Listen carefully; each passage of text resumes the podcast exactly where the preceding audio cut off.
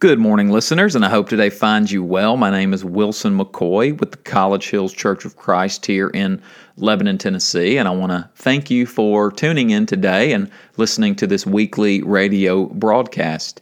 As you may or may not know, this weekly broadcast is available every Sunday here on 1FM, but also it's available early every week on our church's podcast channel.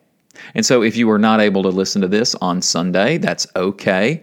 There's also an opportunity for you to listen to it early in the week once it's downloaded onto our church's podcast. And so if you would go to our local account, CH Church, and you search CH Church in your iTunes account, then you will find the College Hills Church podcast. You can also search College Hills Church and should be able to find it that way as well.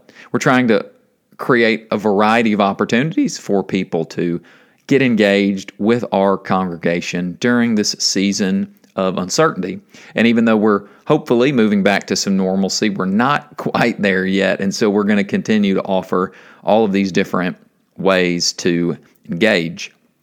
I would also recommend that you go to our website, collegehills.org, and there you can also find more information about our on campus meetings and our online gatherings as well.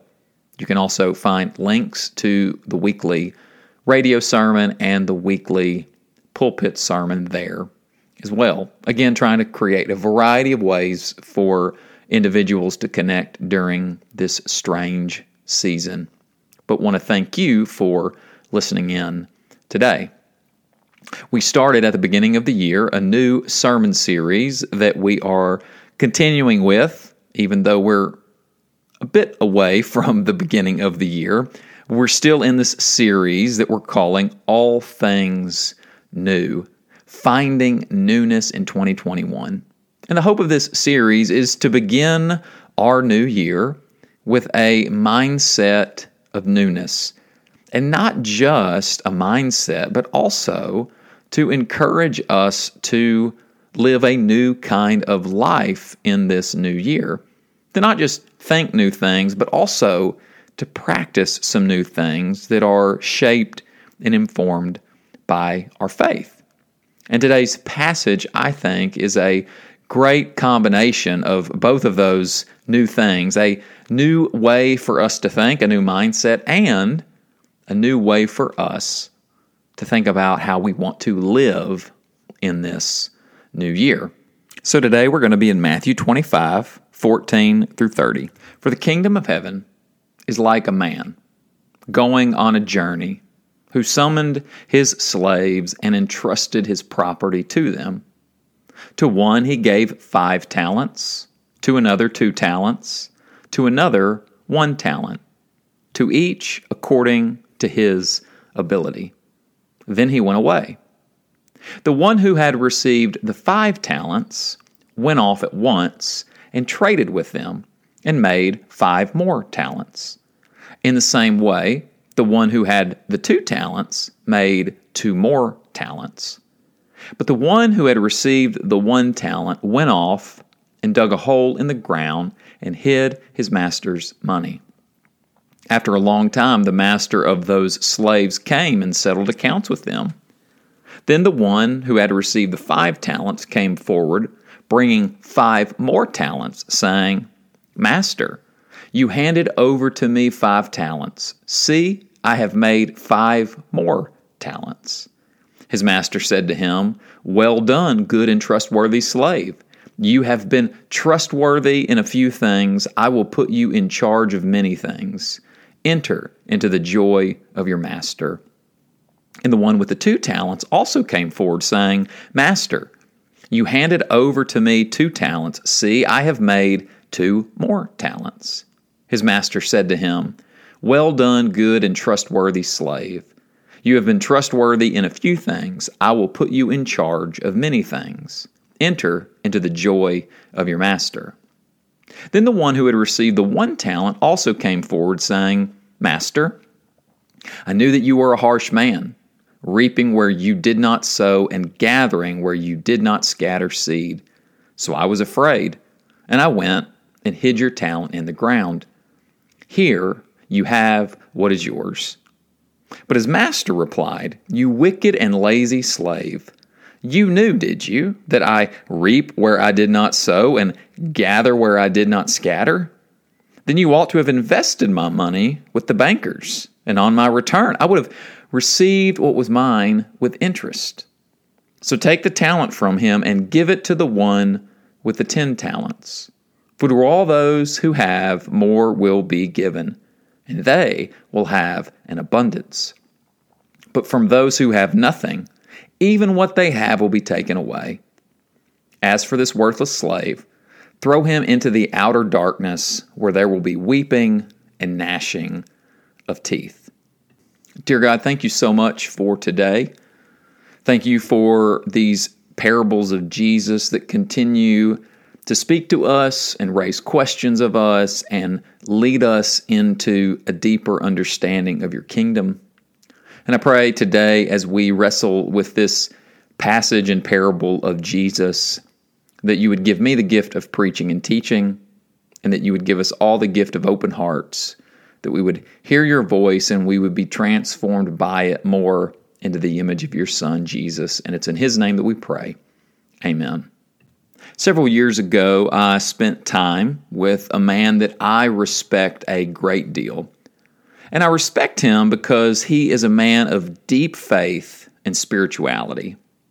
And I wanted to spend some time with him because I was hoping to gain some wisdom and insight from him. I wanted to meet with him in order to learn from him about his journey of faith. And I still remember the day that I showed up into his office with a yellow notepad of paper and a few pens. I went prepared to take notes and learn from his practice of faith.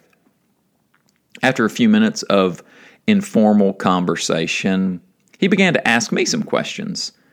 And as he asked more and more questions, I became more and more confused. I thought the conversation was supposed to be going in the other direction. So eventually I stopped him and I asked why he was asking me so many questions. I told him that I was hoping to learn from him about his practice of faith and his spirituality. I wanted to start with him, not me. And after he listened, there was a pause. And then he said something along the lines of this Wilson, we cannot talk about my relationship with God until we talk about your relationship with God. We cannot talk about my practice of faith without first talking about how you view God. We need to start there before we start with anything else.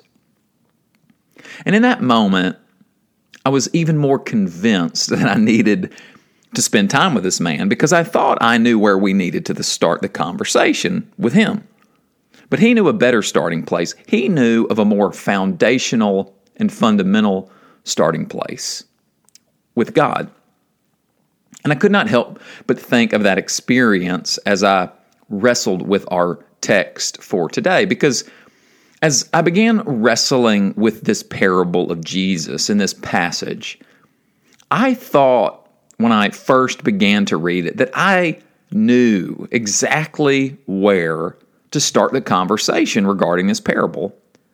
But the longer that I wrestled with it, the more I realized that I was being guided to a more foundational and fundamental starting place.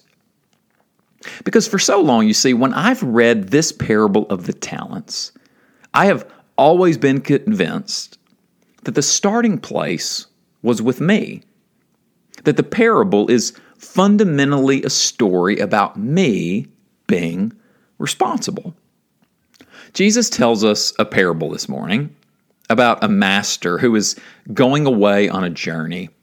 But before he leaves, he gives out talents or money to three of his servants. To the first, he gives five talents. To the second, he gives two. And to the third, he gives one. He leaves for a long time, and while he's gone, the servants each treat their money in different ways. The first two go and work with the money, and they double it. the third goes and he buries his one talent in the ground. And when the master returns, he meets back up with each of these servants. The first two show him what they did with their money, and he rejoices with them. But the third one comes along, and when he tells the master what he did, the master is perplexed. And he takes the one talent from the man, gives it to the one who made the most money, and throws out that third servant. And we hear this story, and it seems pretty straightforward. Jesus is talking about himself leaving soon, and so he's giving his disciples instructions on what they are to do when he's gone. And so we think it's a story reminding us to be responsible and work hard and to not be lazy. And if you're in the middle of a capital campaign, it's an especially good parable to talk about, right? You can see the slogan now give or be thrown out to where there is weeping and gnashing of teeth. Very catchy. And that's where I've always assumed I should start the parable with me, with my gifts, my work, my talents. Because it does seem like Jesus is talking about us, right? About our responsibility, our stewardship, our gifts. And yet, I'm not so sure anymore that is where we should start when reading this parable. I believe Jesus is inviting us with this story to a more foundational and fundamental starting place. Because I'm convinced that this parable is not just one that is fundamentally about us, but one that is fundamentally about God. In fact, I think this is where Jesus wants us to start with start most, if not all of his parables. Because these parables that Jesus tells are giving us glimpses into the kingdom of God. Jesus tells us these stories to let us know what God's reign and rule are like. In other words, he tells us these stories to tell us about the one who is reigning and ruling. When we read these parables, we are so often forced to ask this question Who is God? What is the character of God? What is this God like? What is this ruler like? What is this one in charge like? Exactly. These are the kinds of questions that rise to the surface when we read all of these parables of Jesus. And you cannot help but read our parable today without posing this same kind of question. But you can't read this parable this morning without asking just who is the master in this story? What is this master really like? What is this one in charge like exactly? And to answer the question, we often jump to the end of the story, verse 30, and we try to answer the question there, right? We jump to the end of the story where the master casts out the servant, and we just assume that the master is a tyrant. We assume he's this dictator like figure who cleans house when he doesn't get his way. If he does not get what he wants, then you get the boot. If he doesn't like the returns, then you get kicked out. And before we know it, if this is the guiding verse for us and how we envision the God revealed in this story, we end up with a God who looks a lot like a angry auditor tracking every single move we make. And for many of us, this is the very view of God that we live with, and we're scared of this God. But after wrestling with this parable, I'm not so sure that is the best reading of this story. I'm not so sure that it's the picture of the Master or of God that we're supposed to see because a lot happens in this story before we get to that closing verse 30. In fact, I think it's the opening scene of this parable that may be the one we most need to see because in those opening verses, we read what may be the most important detail in the whole story. We read there that the master gives his servants five, two, and one talent. Now, do you know how much a talent is? A talent is about 15 years of wages, 70 pounds of gold. So this master, with no named motivation or instruction, just gives his servants 75 years of wages, 30 years of wages, and 15 years of wages. Now, let me put this in modern day Lebanon terms. According to a recent census, the average yearly income of our town is $40,000. So this guy, this master, basically hands over 3 million, 1.2 million, and $600,000 to each of these three individuals. So even if you're the one talent guy, you still have the equivalent of $600,000 given to you. And if that's not a lot of money to you, then you and I should be friends. Because all three of these servants are given very lavish gifts. And the extravagance of the master doesn't stop there in the first verse. He gives them an abundance of time to do whatever they want to with the money. Then, when he returns and meets up with the first two and finds out that they did something with the money, he affirms them. Good and faithful, he calls them. And he calls them into an even deeper shared joy with him. And so, for the first 10 verses of this story, everything the master does is full of grace, abundance, lavish gifts, joy, happiness given to the servants. But we can feel the tension, right?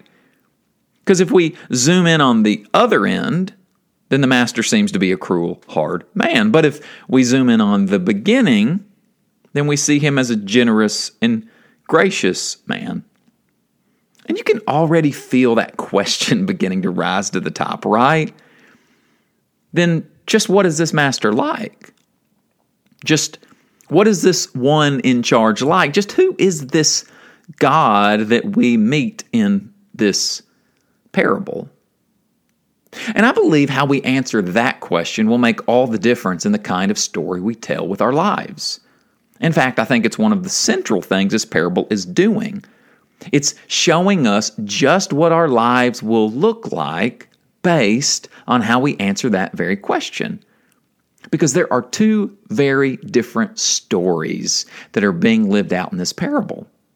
One is a false story, and one is a true story. The false story being played out is one of fear that leads to burying and hiding.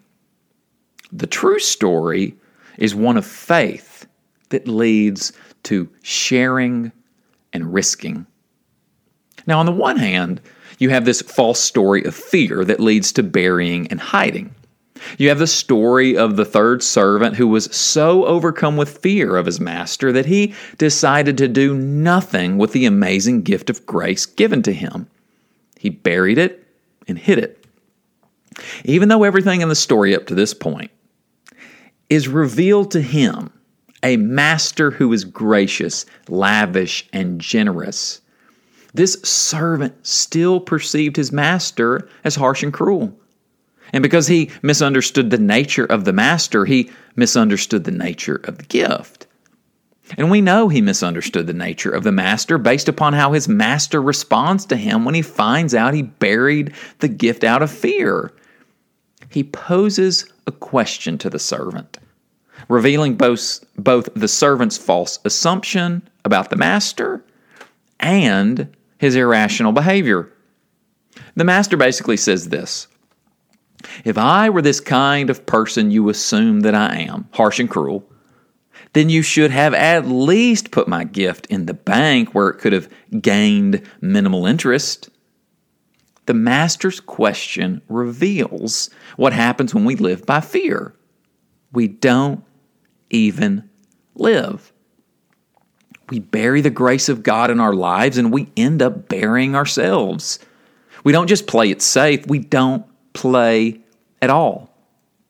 We are so scared of God that we end up missing out on the lavish grace of God all around us. And while we may scratch our heads at the end of the story with the master sending him away, we cannot miss the fact that this servant is excluded only after he refused to be included. The gift of the master is taken away only after the servant refuses to do anything with the gift.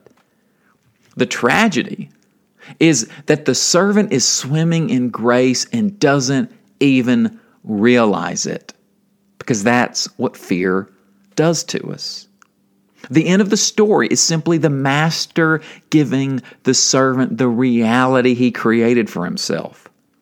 The false story of fear leads us to bury and hide the grace of God, and we bury ourselves.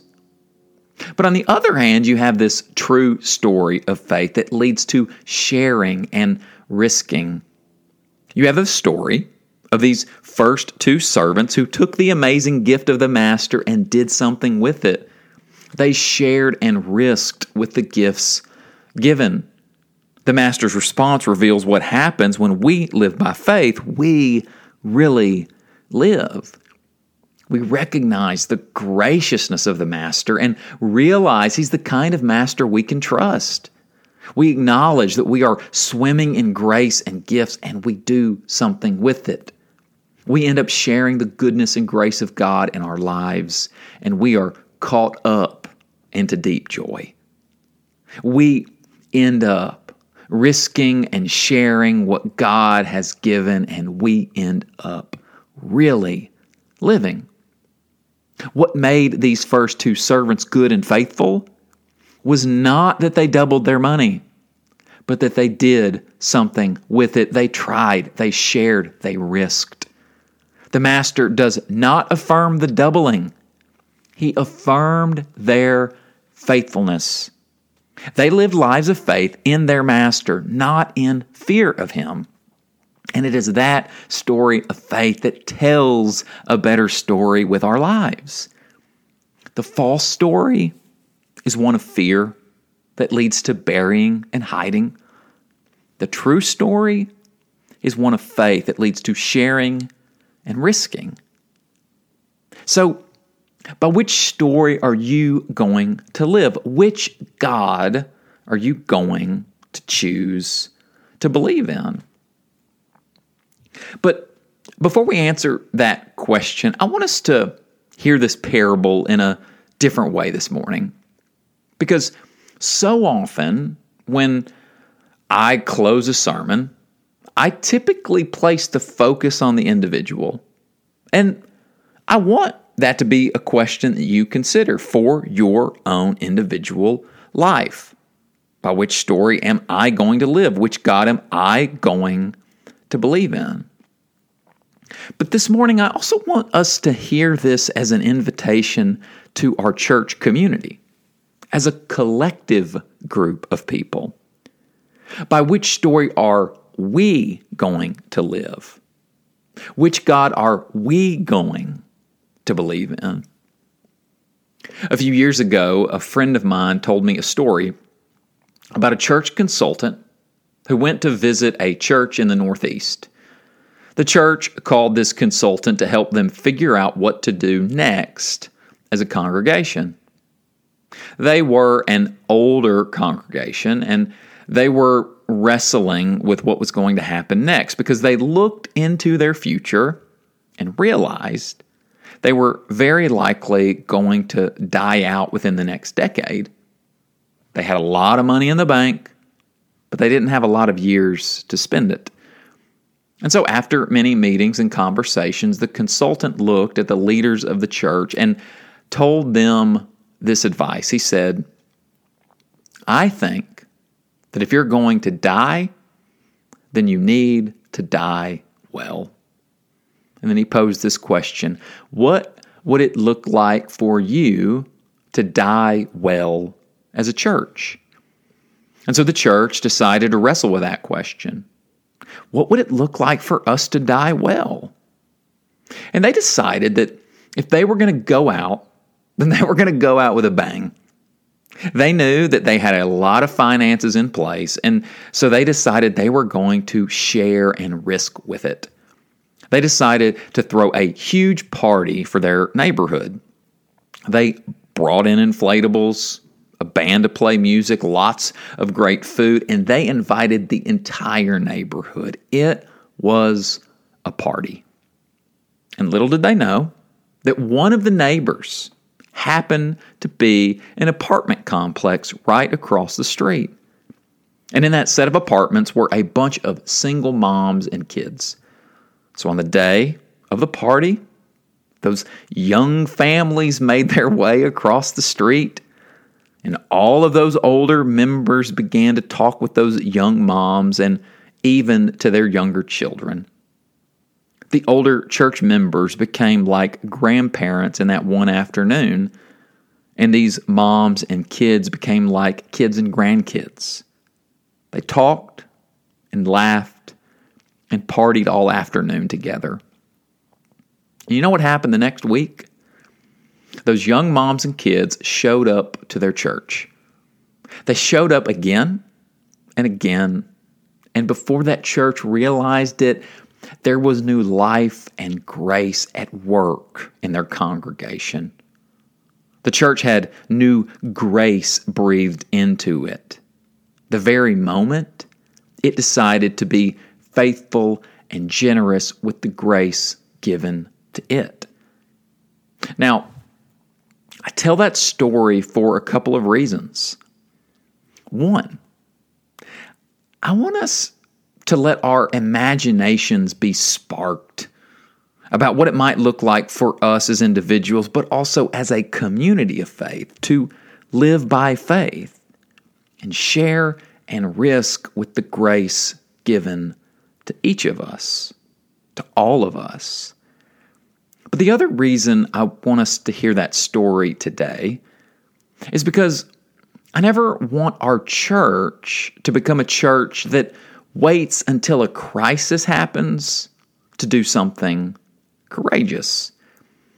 I want us to be the kind of church that lives not by fear in God or even points to that image of God, but to be a church who, by faith, we live in a good God and we point others to that image of God. I want us to be the kind of church that lives not by bearing the grace and gifts of God, but by acknowledging and sharing the grace and gifts of God in our lives, with our lives. I want us to be the kind of church that lives not by retreating from the world, but by being willing to take risks for the sake of the world. I want I want us to be a church who lives a better story.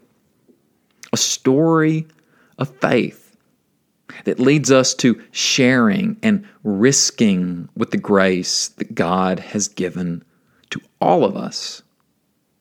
And when we do that, our story will begin to look more and more like the story of Jesus. The story of a man who lived his life deeply rooted in faith in a good, gracious God. And because of that, he shared and risked for the world. So who knows? Who knows what might happen if we chose to believe in that kind of master? Who knows? Who knows what kind of better story we might tell together. Amen.